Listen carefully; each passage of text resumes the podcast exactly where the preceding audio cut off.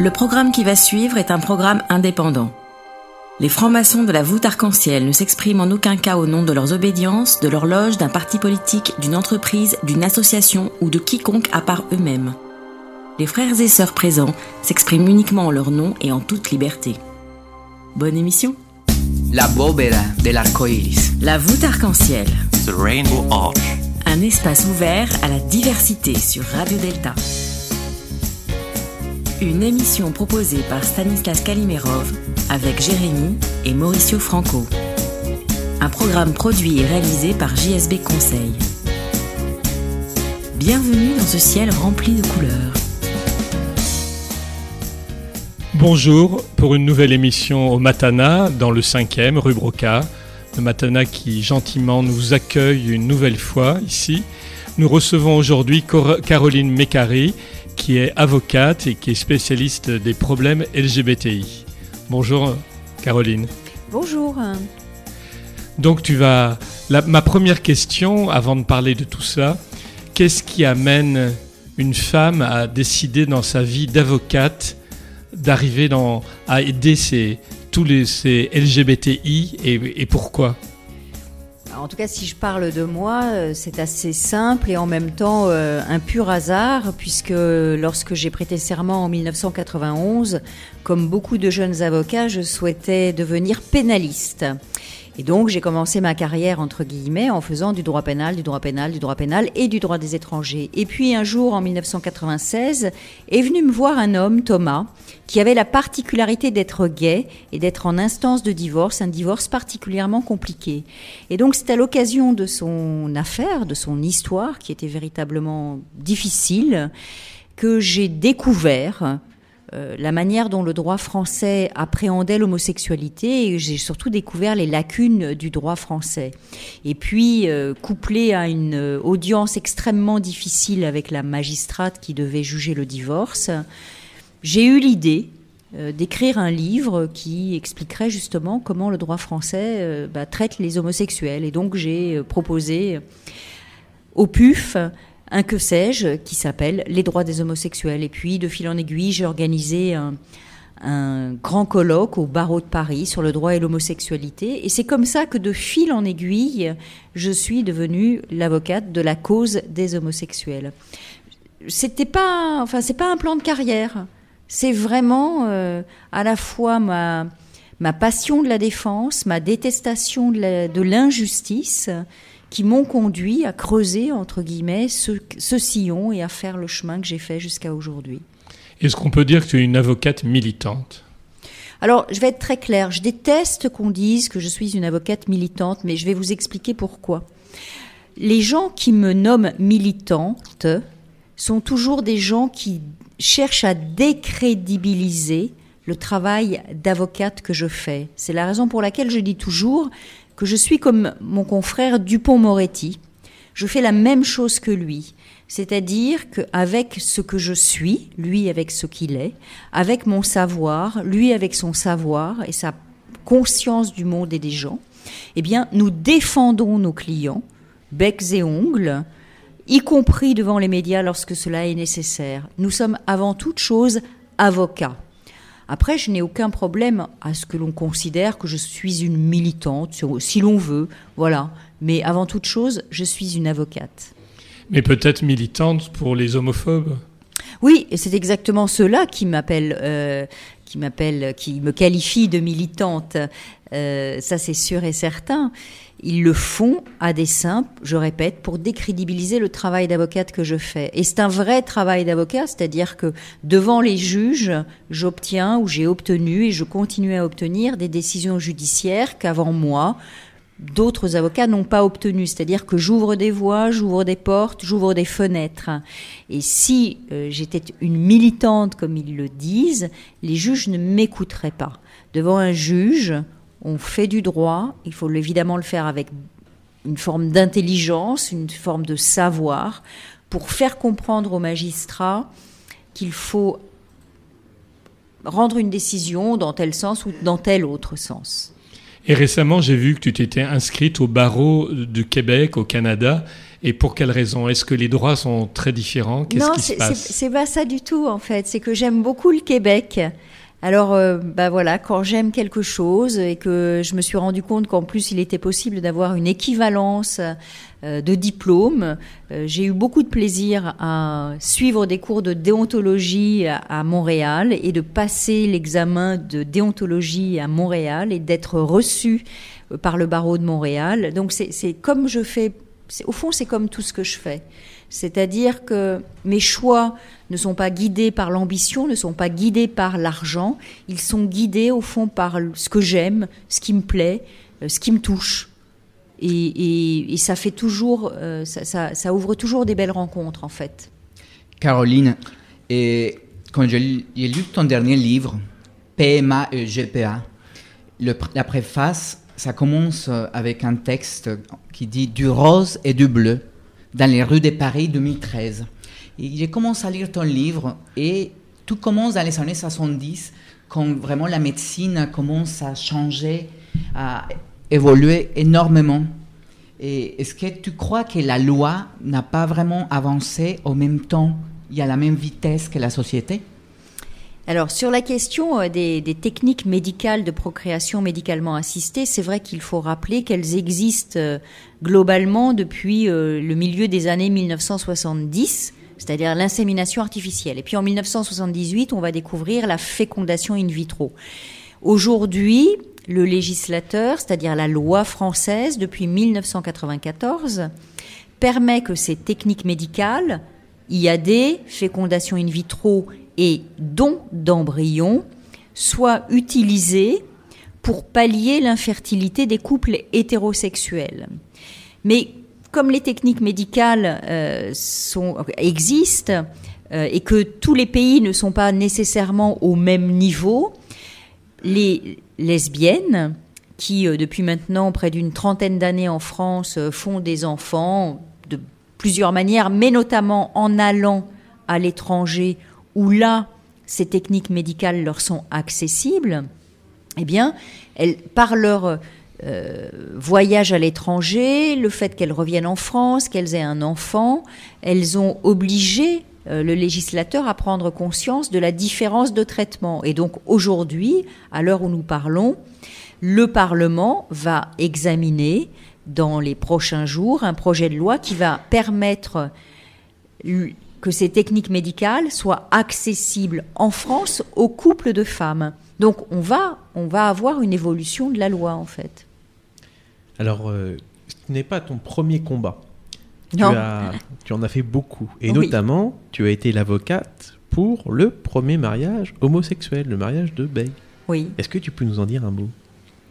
L'histoire du mariage de Bègle, donc c'est deux hommes qui ont été qui ont été mariés à Bègle par un maire euh, qui s'appelle Noël Mamère. Comment ça démarre? En fait, ça démarre sur une histoire absolument tragique qui a été l'agression d'un gay euh, à Neu-les-Mines, dans le nord de la France. Et cet homme se fait agresser par plusieurs personnes qui vont euh, renverser de l'essence sur son corps, qui vont utiliser un briquet et qui vont mettre le feu à cet homme, qui va donc être hospitalisé dans des conditions absolument dramatiques. Ça se passe en janvier 2004. On n'a pas l'information immédiatement. Euh, ce n'est qu'en février 2004 que les associations de défense LGBT vont euh, s'émouvoir de cette situation qui, au fond, n'est pas autre chose qu'un acte homophobe absolument tragique. Et parfois, les associations ont du mal à s'entendre. Et donc, de cette histoire, deux personnalités, Didier Iribon, euh, philosophe, et Daniel Borillo, maître de conférence en droit, vont lancer un manifeste pour l'égalité des droits. Au fond, l'idée est simple. L'idée est la suivante. Pour lutter contre l'homophobie, il est impératif que l'État français cesse d'être homophobe et instaure une égalité en droit. Et donc, c'est quoi instaurer une égalité en droit? C'est ouvrir le mariage civil à tous les couples, c'est ouvrir l'adoption à tous les couples, et c'est aussi ouvrir la PMA à tous les couples. Ce manifeste va être publié dans Le Monde du 31 mars 2004 et Noël Mamère va le signer. Et il va même aller plus loin puisqu'il va annoncer publiquement que si Deux citoyens de sa commune de Bègle lui demandent de les marier. Il les mariera. Faisant cette annonce, deux Béglais l'ont appelé et lui ont demandé de le marier. Et comme il avait besoin d'avoir, euh, comme Noël ma mère avait besoin d'avoir un, accompagnement euh, juridique, judiciaire, il m'a sollicité pour l'accompagner dans cette aventure, qui était à la fois une aventure judiciaire, mais aussi une aventure politique. Et justement, avec tous ces papiers d'avocat, tu as choisi les petits papiers de Jeanne Balibar. Pourquoi? Bah, les petits papiers, c'est d'abord euh, un des premiers combats que j'ai menés avec bien sûr d'autres confrères, notamment au moment de l'église Saint-Bernard en 1996, lorsque les sans-papiers de l'église Saint-Bernard ont été évacués manu militari par les forces de l'ordre et donc c'est la question de la régularisation, de la régularité du séjour des étrangers en France. Vous écoutez La voûte arc-en-ciel. L'émission revient dans un instant.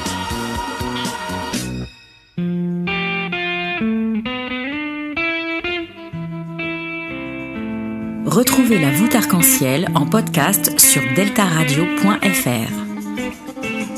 Laissez parler des petits papiers, à l'occasion papier chiffon, restez un soir papier buvard, vous consoler.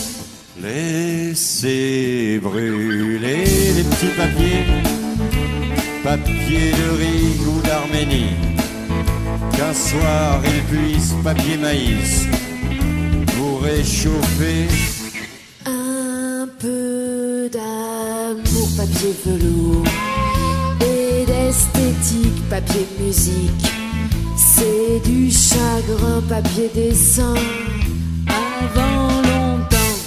Laissez glisser papier glacé, les sentiments papier collant ça impressionne, papier carbone, mais c'est du vent.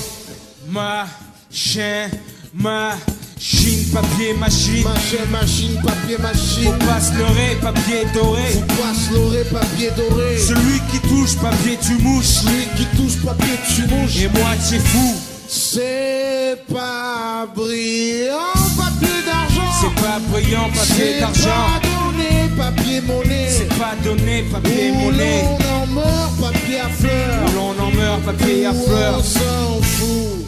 Laissez brûler les petits papiers, papier de riz ou d'Arménie. Qu'un soir il puisse papier maïs vous réchauffer. Un peu d'amour, papier velours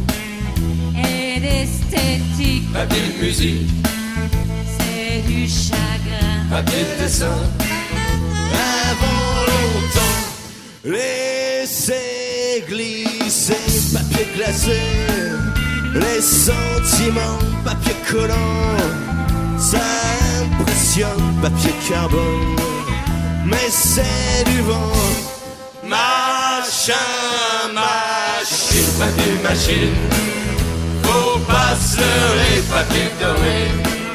Celui qui touche papier tu mouches, et moitié fou,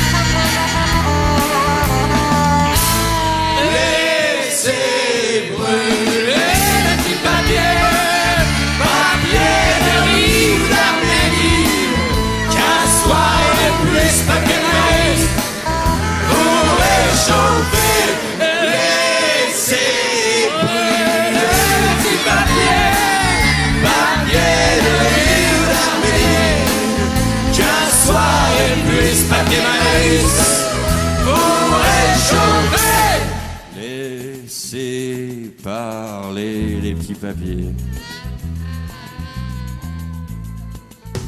Il y a de belles couleurs au firmament. Ce sont les ondes de la voûte arc-en-ciel sur Radio Delta. C'était Jeanne Balibar qui nous a chanté Les Petits Papiers. Et maintenant la chronique de Mauricio. Tradition et coutume. Quand je pense à ces deux mots, j'imagine toutes les connaissances qui nous ont permis d'avoir des bases solides pour mieux structurer la pensée et la société. Mais aussi, je pense aux personnes qui ne laissent pas évoluer les pays et qui font de ces deux mots un obstacle pour que les lois s'adaptent à la réalité. La tradition fait penser plus à des idées, des croyances et à leur transmission dans le temps. La coutume indique plutôt une façon commune d'agir dans un moment et une culture précise. Dans la langue française, le mot tradition remonterait à la fin du XIIe siècle, dérivé du latin traditio qui signifie action de livrer, de transmettre. Cependant, cette action de transmettre peut amener à trahir. Voici la grande complexité. La tradition fut une à l'origine et elle s'est diversifiée et adaptée au cours de l'histoire pour arriver peut-être au traditionnalisme, forme d'action politique et religieuse qui va contre le mouvement social qui est en perpétuel mouvement. Pourquoi s'attacher à une époque ou bien à une forme de pensée précise? Peut-être pour mettre les freins à la vitesse incontrôlable du monde. La tolérance est l'élément fondamental pour accepter l'autre, avec ses convictions, particularités et croyances. La façon d'utiliser les traditions et les coutumes sont notre guide. L'acceptation de l'autre nous permettra d'aller plus loin dans des merveilleuses terres inconnues. Quel monde voulons-nous laisser? Un monde statique qui restera figé dans les vécus? Ou bien une société qui a su profiter des traditions et coutumes pour intégrer la nouveauté et l'indéterminé J'ai choisi la liberté, l'égalité et la fraternité. Je veux lutter pour l'égalité et la non-discrimination. Alors bienvenue à la voûte arc-en-ciel sur Radio Delta. Caroline, est-ce que tu ne croirais pas que ce mouvement d'homophobie remet quelque chose lié avec la religion où on parle ou pas de sexualité? D'abord, je pense qu'il faut rappeler qu'on est dans une société qui, pendant des siècles, a euh, marginalisé euh, les homosexuels, notamment les hommes homosexuels, les gays, parce que les, les- les lesbiennes, au fond, ça n'existait pas, enfin, ne serait-ce que parce que la sexualité des femmes n'est pas considérée comme étant, euh, comme existant. Et donc, euh, nous sommes dans une société aujourd'hui où, euh, en 1900, enfin dans les, dans, dans les années 60, il va y avoir une petite évolution euh, des familles, mais surtout le, le- le- le- moment le plus important, ça va être 1982, lorsque le législateur va décider de dépénaliser l'homosexualité. Donc, il faut jamais oublier que la société française, elle a des siècles derrière elle de discrimination à l'égard des homosexuels, plus particulièrement les hommes, et les femmes, mais d'une autre manière et que la dépénalisation en 1982 va permettre de euh, d'ouvrir un champ qui va rendre possible en fait l'émergence dans l'espace public des lesbiennes et des gays. Et donc, bien sûr, euh, cette euh, discrimination, cette mise à l'écart des homosexuels est totalement couplée avec les positions, avec le dogme religieux de l'Église catholique, chrétienne d'une manière plus générale, mais ça c'est évident, il y a, il y a un lien absolument, euh, absolument clair et qui, d'une certaine manière, demeure, puisque de toute façon aujourd'hui le dogme euh, chrétien, euh, euh, euh, comment dire, considère que l'homosexualité euh, n'est pas en fait la norme, et c'est assez logique puisque pour les chrétiens et plus particulièrement les catholiques, un homme plus une femme sont faits pour se rencontrer, pour en créer un troisième, le tout dans le cadre du sacrement du mariage. Donc évidemment que ça bouscule énormément. Et donc les manifestations d'homophobie, que ce soit par des paroles ou que ce soit par des actes, des actes d'agression, euh, sont une réaction à, la visibilité des lesbiennes et des gays dans l'espace public. Mais je dirais entre guillemets que c'est le champ du signe d'une société qui se meurt. Tu restes optimiste alors sur le Je- futur? Je reste toujours optimiste parce que je n'oublie jamais d'où nous venons. C'est-à-dire que même à l'échelle de ma propre vie, et moi je suis née au début des années 60, euh, la société a fait, la société française en tout cas, a considérablement progressé entre... euh, les discours qui pouvaient exister dans les années 60 sur les lesbiennes et les gays et le fait qu'aujourd'hui euh, on peut se marier, euh, on peut avoir, on peut adopter, on peut euh, décider de fonder une famille grâce à la PMA, certes aujourd'hui à l'étranger, mais bientôt en France. Donc c'est un- un- une évolution absolument considérable. Et par ailleurs, euh, la société française a aussi institué des lois qui interdisent les comportements homophobes, comme sont interdits les comportements racistes ou antisémites ou xénophobes ou sexistes. Donc c'est un vrai renversement en réalité des valeurs, mais dans le bon sens du terme, c'est-à-dire dans une plus grande tolérance et une plus grande liberté de chacun, dans le respect de chacun. Sur la question de la procréation médicalement assistée.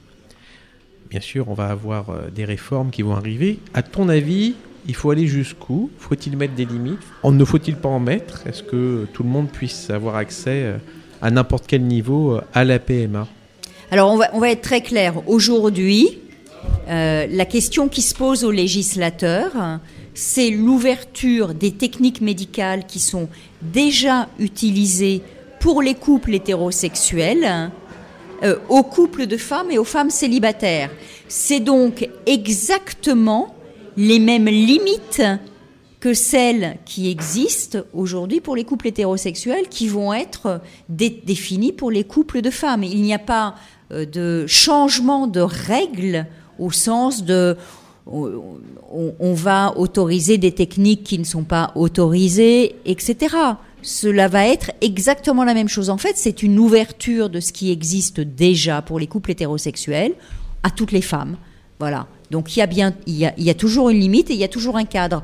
Ensuite, la question de savoir si on fait bouger la limite, c'est une question qui se débat dans la société en permanence parce que la société bouge en permanence et ça émerge à partir des demandes des individus qui sont, euh, euh, comment dire, euh, qui, qui sont reprises par des associations qui ensuite vont être repris éventuellement par des partis politiques. C'est le débat dans une société et c'est comme ça que ça marche. Et donc peut-être que dans dix ans, les choses seront différentes. Mais en tout cas, aujourd'hui, c'est bien les mêmes techniques, le même cadre juridique pour les, femmes, pour toutes les femmes. On pourrait se dire que même si on a les mêmes cadres, euh, et c'est l'idée entre hétéros et homo, on pourrait se dire que même pour les hétéros, il faudra aller plus loin aujourd'hui euh, que le cadre actuel, ou pas.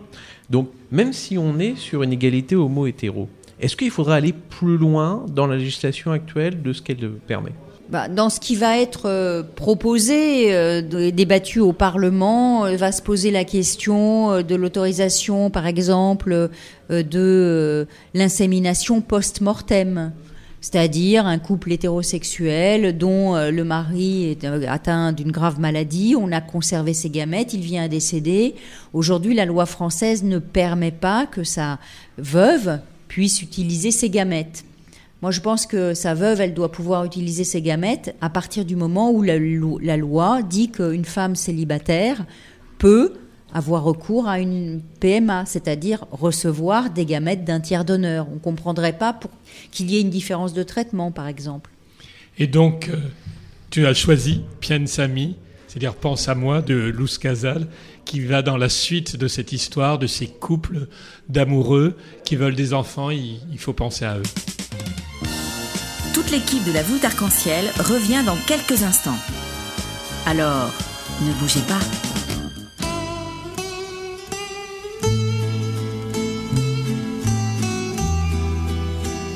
La voûte arc-en-ciel, ça ne sera jamais pareil.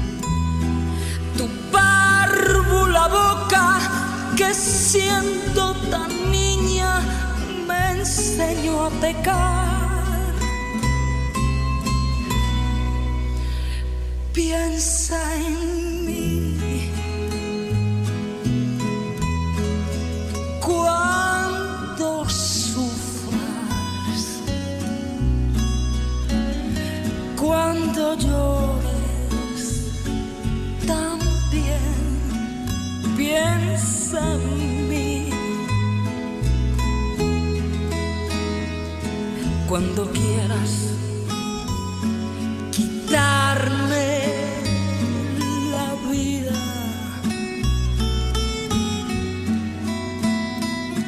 No la quiero para nada, para nada me sirve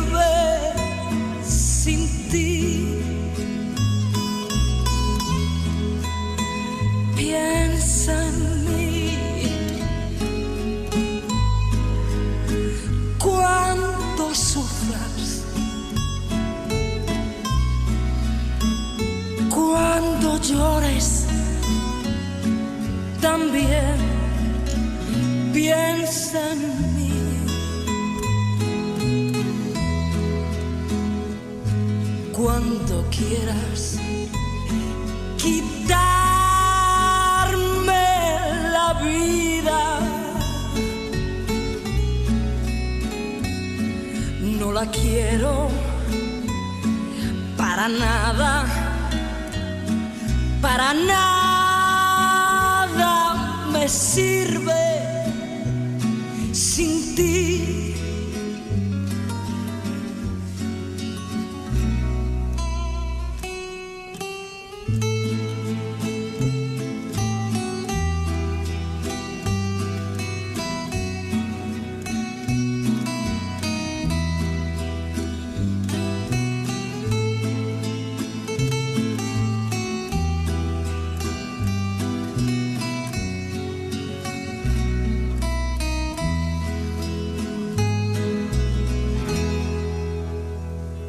coração.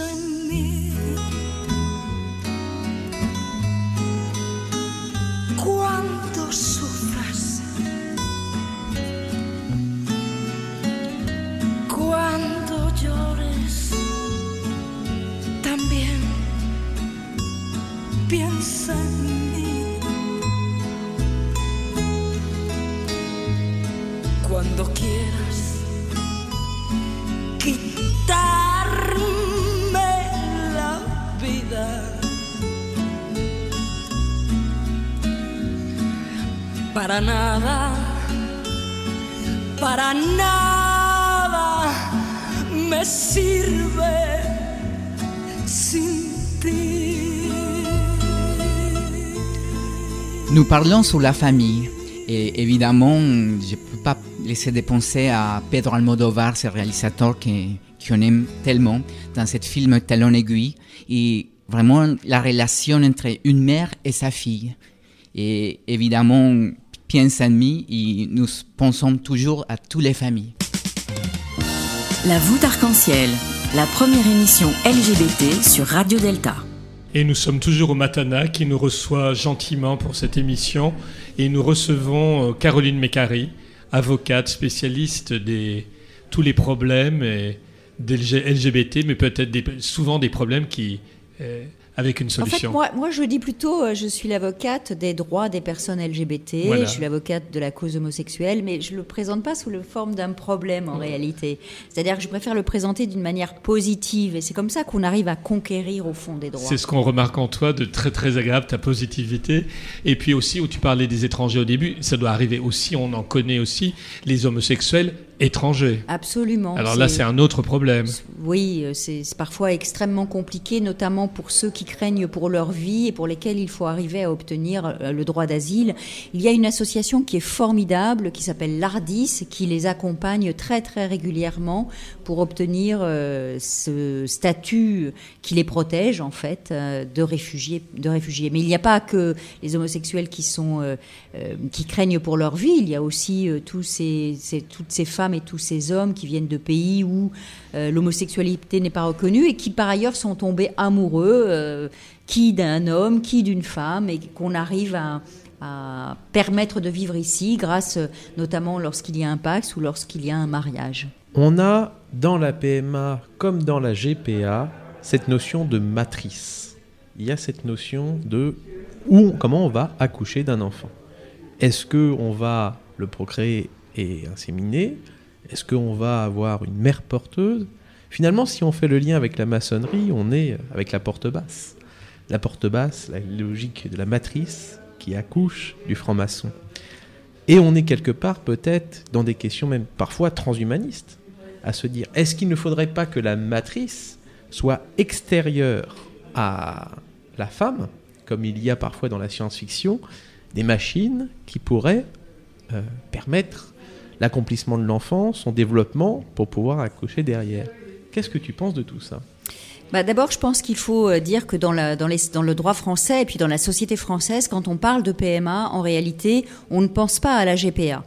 Quand on parle de PMA, on pense à l'insémination artificielle avec donneur anonyme, on pense à la fécondation in vitro, et éventuellement, quand vous expliquez aux gens qu'il existe aussi euh, le don d'embryon, ils vous regardent avec des gros yeux. Comment ça Un couple peut donner un embryon à un autre couple?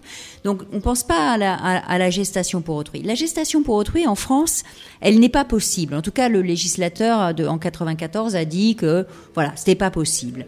Ça ne veut pas dire que tous les pays ont la même conception euh, de la maternité que la France. En réalité, on a énormément de pays qui considèrent qu'il est possible qu'une femme porte un enfant pour un autre couple.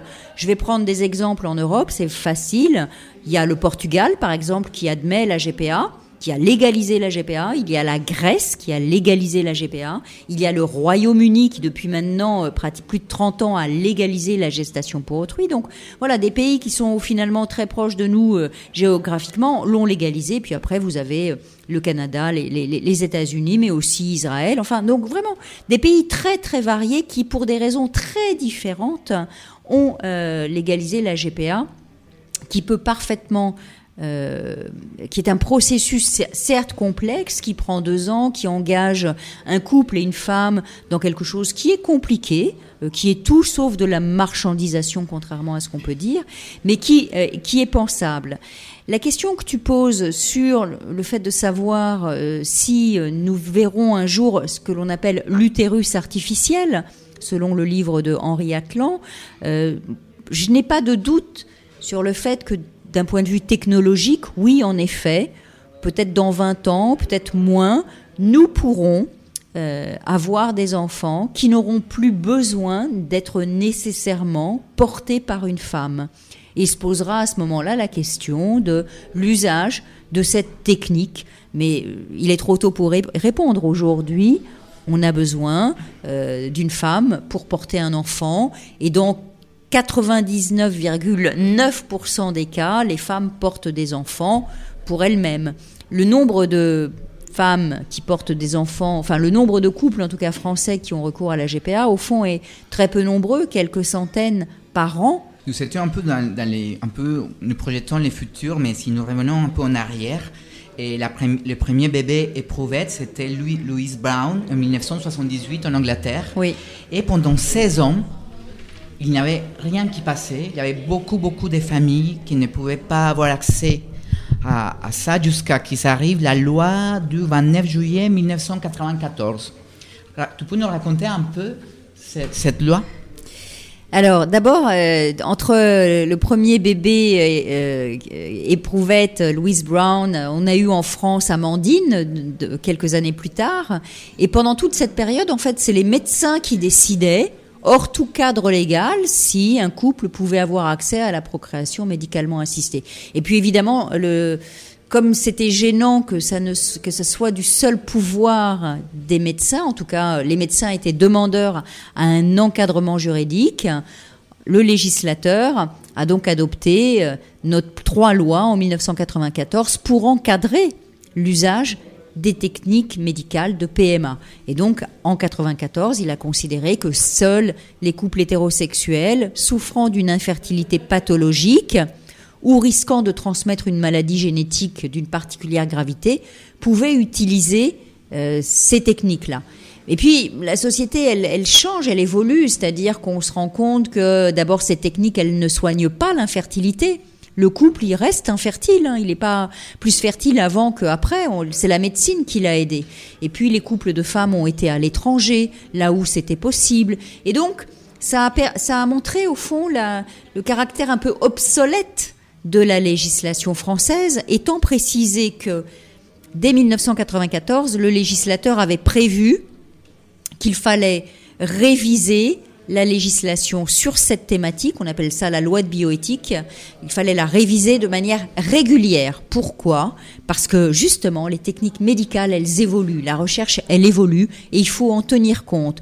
Donc, ce qui était intéressant, c'est que le législateur, dès 1994, considérait que son propre texte était amené à bouger du fait de l'évolution des techniques. Et en effet, la loi de 1994 a été déjà modifiée euh, 2004, 2011, et là, elle va être modifiée en 2020.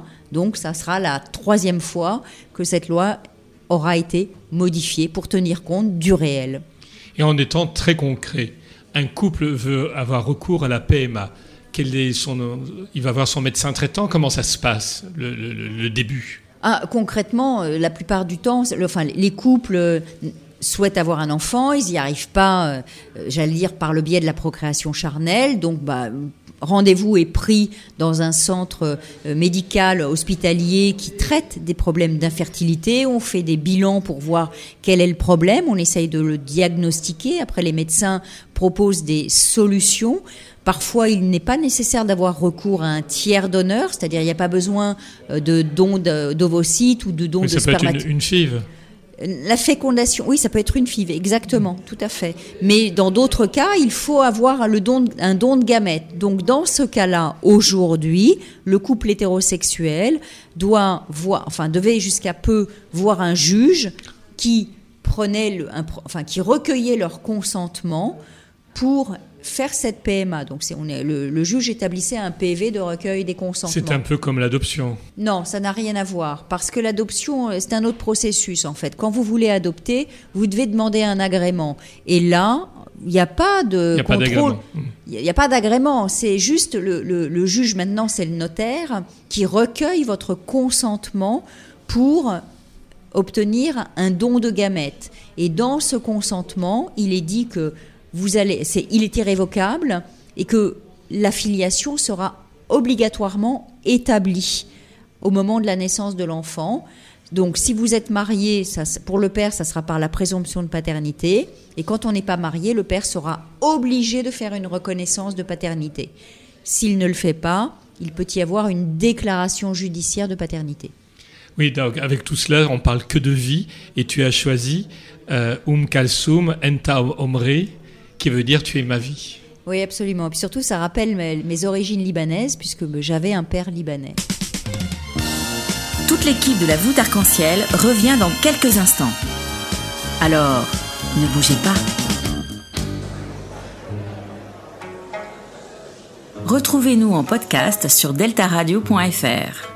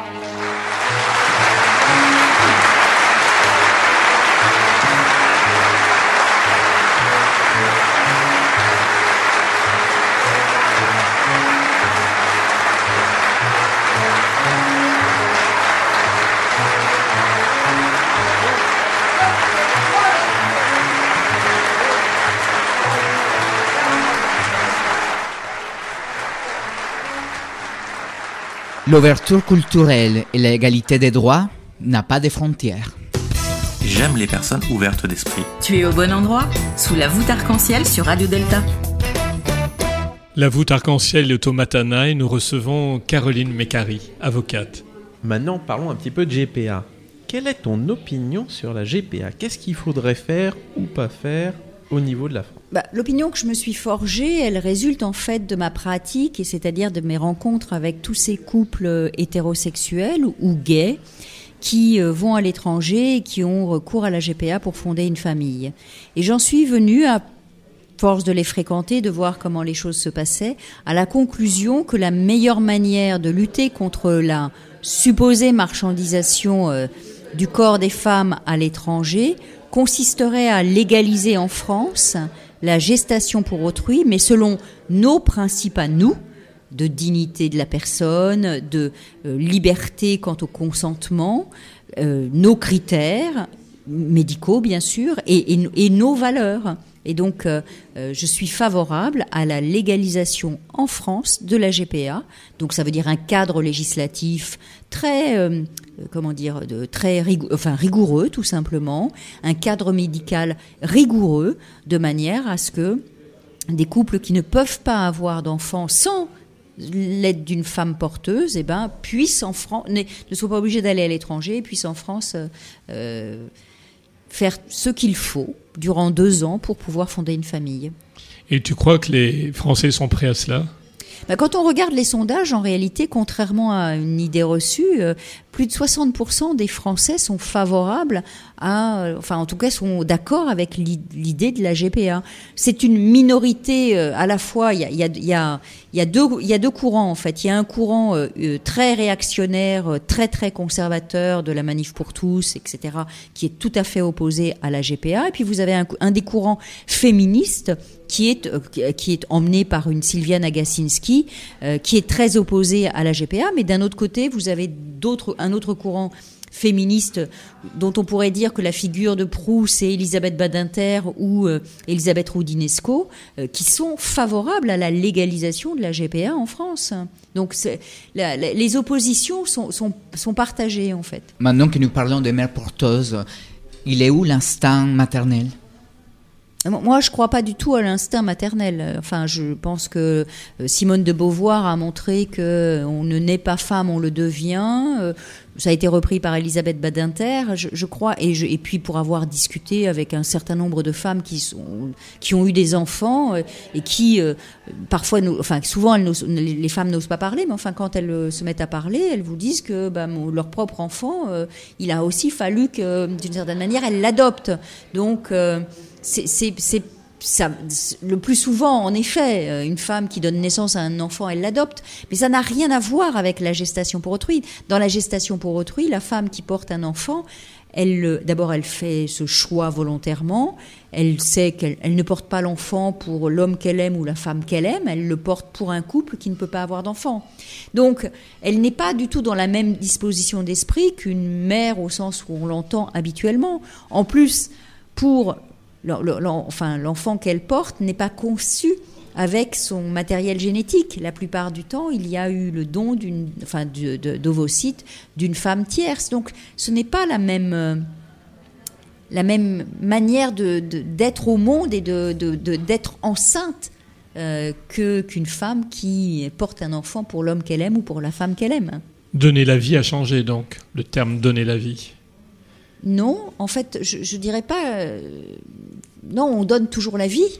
Euh, la, motive, enfin, les raisons de, pourquoi on la donne peuvent, être différentes, mais il faut quand même rappeler une petite chose. La, GPA, euh, c'est quelque chose de séculaire. Si on reprend euh, la Bible, vous allez avoir les, premiers, les, pr- les premières histoires de GPA avec Abraham, son épouse qui ne peut pas porter d'enfant, et l'aide qu'il aurait apportée par leur servante. Alors évidemment, à l'époque, c'était une servante, elle n'avait peut-être, elle n'avait pas le choix, mais Ensuite, on a dans la, dans la Rome antique des systèmes similaires qui permettent à un homme de prêter son épouse à un, pat- un autre patricien qui a besoin d'avoir une descendance. Là aussi, la femme n'a pas le choix.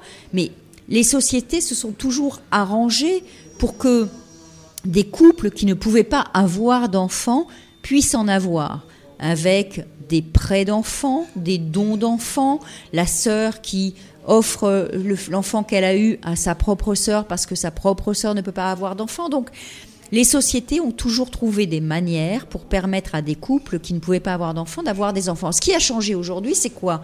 C'est que c'est l'é- c'est l'émergence des techniques médicales qui font qu'on n'est plus obligé d'en passer par des petits arrangements euh, et, euh, de, corps à corps. On peut passer par la médecine qui permet, dans certains cas, donc euh, qu'une femme porte un enfant pour un autre couple qui ne peut pas avoir d'enfant. Et autour de moi, j'ai rencontré des personnes qui utilisent l'insémination naturelle et ça marche. Je connais des couples de lesbiennes qui ont fait comme ça et c'est c'est quelque chose qui existe aussi. Oui, Et- mais le problème de l'insémination arti- qu'on appelle artisanale, c'est qu'en fait, elle est faite en dehors de tout euh, contrôle sanitaire. Donc, vous n'avez vous pouvez- enfin, vous n'avez pas de sécurité, on va dire, Médicale. médicale, autour euh, des, des gamètes que vous utilisez. Donc, c'est en ce sens, je pense que c'est un, inconvénient. Et le fait d'ouvrir la PMA en France à toutes les femmes permet justement de pallier cet euh, inconvénient. Dans ton livre PMA et GPA, et j'ai trouvé que la GPA est un don de gestation qui implique un contre-don. Et c'est quoi vraiment qui, amène une femme à, être une, une mère euh, gestatrice? Il y a de multiples raisons euh, qui peuvent amener une femme à être gestatrice, en dehors de la de la de l'aspect économique qui peut exister dans certains pays. Je prends par exemple l'Ukraine, mais si vous prenez euh, des femmes gestatrices euh, du Canada ou du Royaume-Uni ou des États aux États-Unis qui permettent la GPA ou même du Portugal, une des premières motivations en réalité, c'est le fait qu'elles ont envie d'être enfin d'aider un couple qui ne peut pas avoir d'enfants. Et souvent parce qu'elles ont elles-mêmes, d'une manière ou d'une autre, été confrontées à des questions d'infertilité ou de difficulté à avoir des enfants. Donc un des premiers une des premières raisons pour ces femmes, c'est quelque chose qu'on peut, entre guillemets, qualifier d'altruiste. Mais elles ont un retour en échange. C'est-à-dire que si on prend le Canada ou les États-Unis, les femmes qui sont des femmes porteuses sont extrêmement valorisées dans leur société pour le geste qu'elles ont fait. Outre le fait que, bien sûr, euh, les parents qui vont être les bénéficiaires de, l'enfant, euh, sans lesquels d'ailleurs l'enfant ne serait pas là, ne viendrait jamais au monde, vont l'indemniser, vont lui rembourser tous les frais qu'elle pourrait avoir, vont euh, compenser éventuellement ses pertes de salaire, etc. Mais la- l'argent n'est pas la motivation première en réalité dans ces pays où du point de vue économique, on est entre guillemets entre la France et eux à égalité. Pour d'autres pays comme l'Inde ou l'Ukraine, les choses peuvent être différentes. En effet, euh, la motivation peut être l'argent, mais la, la législation de ces pays autorise ces femmes à le faire. Donc, est-ce que nous, on a à juger de la législation euh, de ces pays?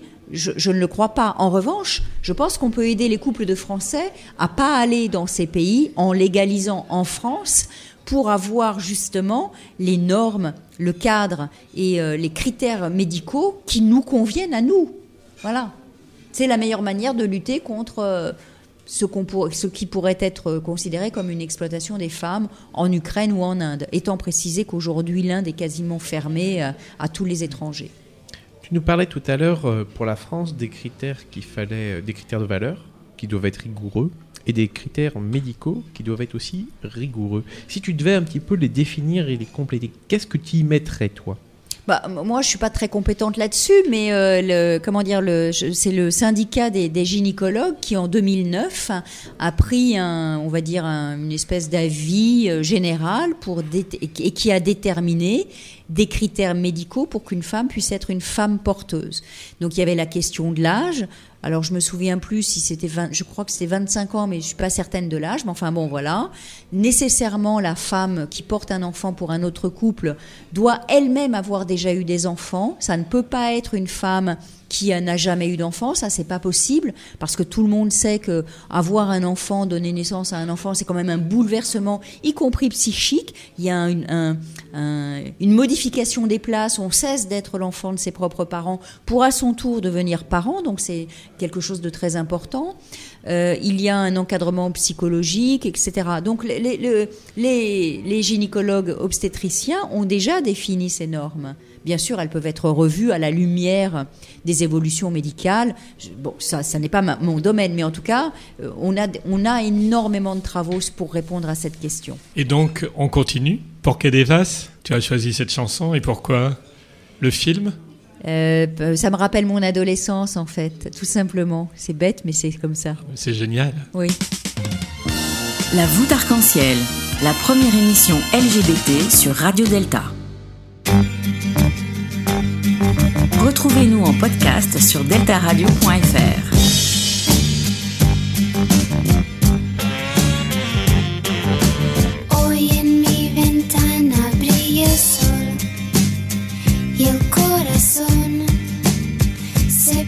triste contemplando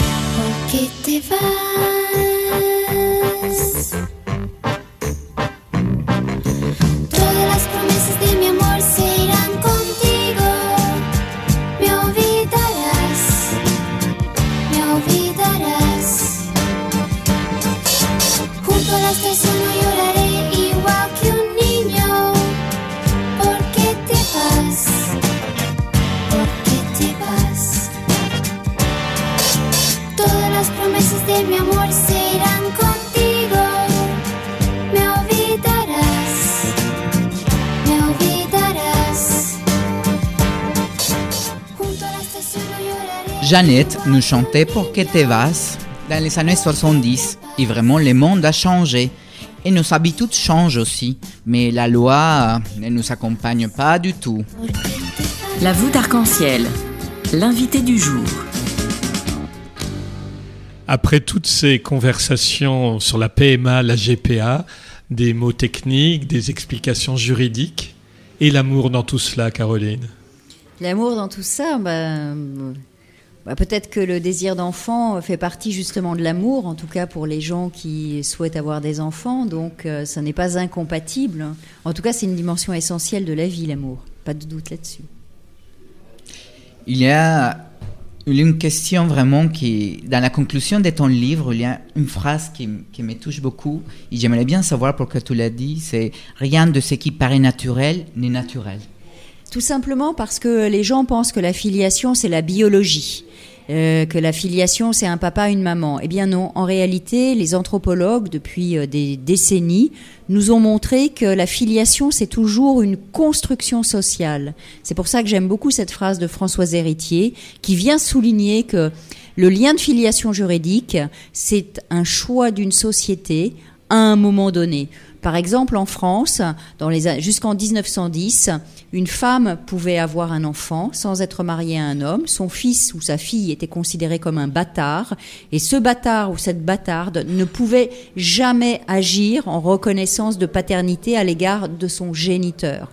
Heureusement, la société a changé, ce n'est plus possible aujourd'hui, mais donc ce que je veux dire par là, c'est que les sociétés changent et grâce notamment au vote de la loi du euh, 17 mai 2013, l'adoption a été ouverte aux couples de femmes et aux couples euh, d'hommes et donc aujourd'hui, on a des enfants qui légalement ont deux pères et deux mères. C'est inscrit sur leur acte d'état civil. Ça ne veut pas dire que les deux hommes ou les deux femmes racontent à l'enfant qu'ils l'ont procréé, mais légalement, ces deux enfants sont protégés par le droit, c'est-à-dire qu'ils ont deux parents, ils portent leur nom, les parents exercent l'autorité parentale et s'ils viennent à décéder, euh, ils vont hériter. Bon, on est très loin de l'amour, mais en réalité, le droit, cette protection juridique permet de protéger l'amour. Merci Caroline, c'était très intéressant. Merci Nous à sommes vous. très heureux de t'avoir accueilli Mais ici Mat- au Matana pour euh, c'était une nouvelle émission de la voûte arc-en-ciel. À très bientôt. Un grand merci à vous tous. Cette émission est maintenant terminée. Mais la voûte arc-en-ciel ne s'arrêtera jamais de briller pour vous. Retrouvez l'ensemble de nos podcasts sur deltaradio.fr.